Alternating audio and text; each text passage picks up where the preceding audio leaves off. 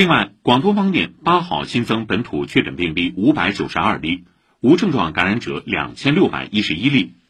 新增感染者大部分在广州市。广州市卫健委副主任张毅昨天在发布会上介绍，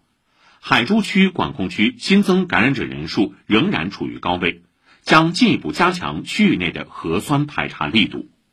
海珠区单日新增两千四百四十二例，管控区边缘地带。存在疫情渗漏现象，继海珠实施强化社会面管控措施后，荔湾区、番禺区在全区范围内也采取了强化社会面管控措施，其他部分区也将根据疫情防控需要，采取中小学暂停线下教学、幼儿园暂停返园等必要的防控措施。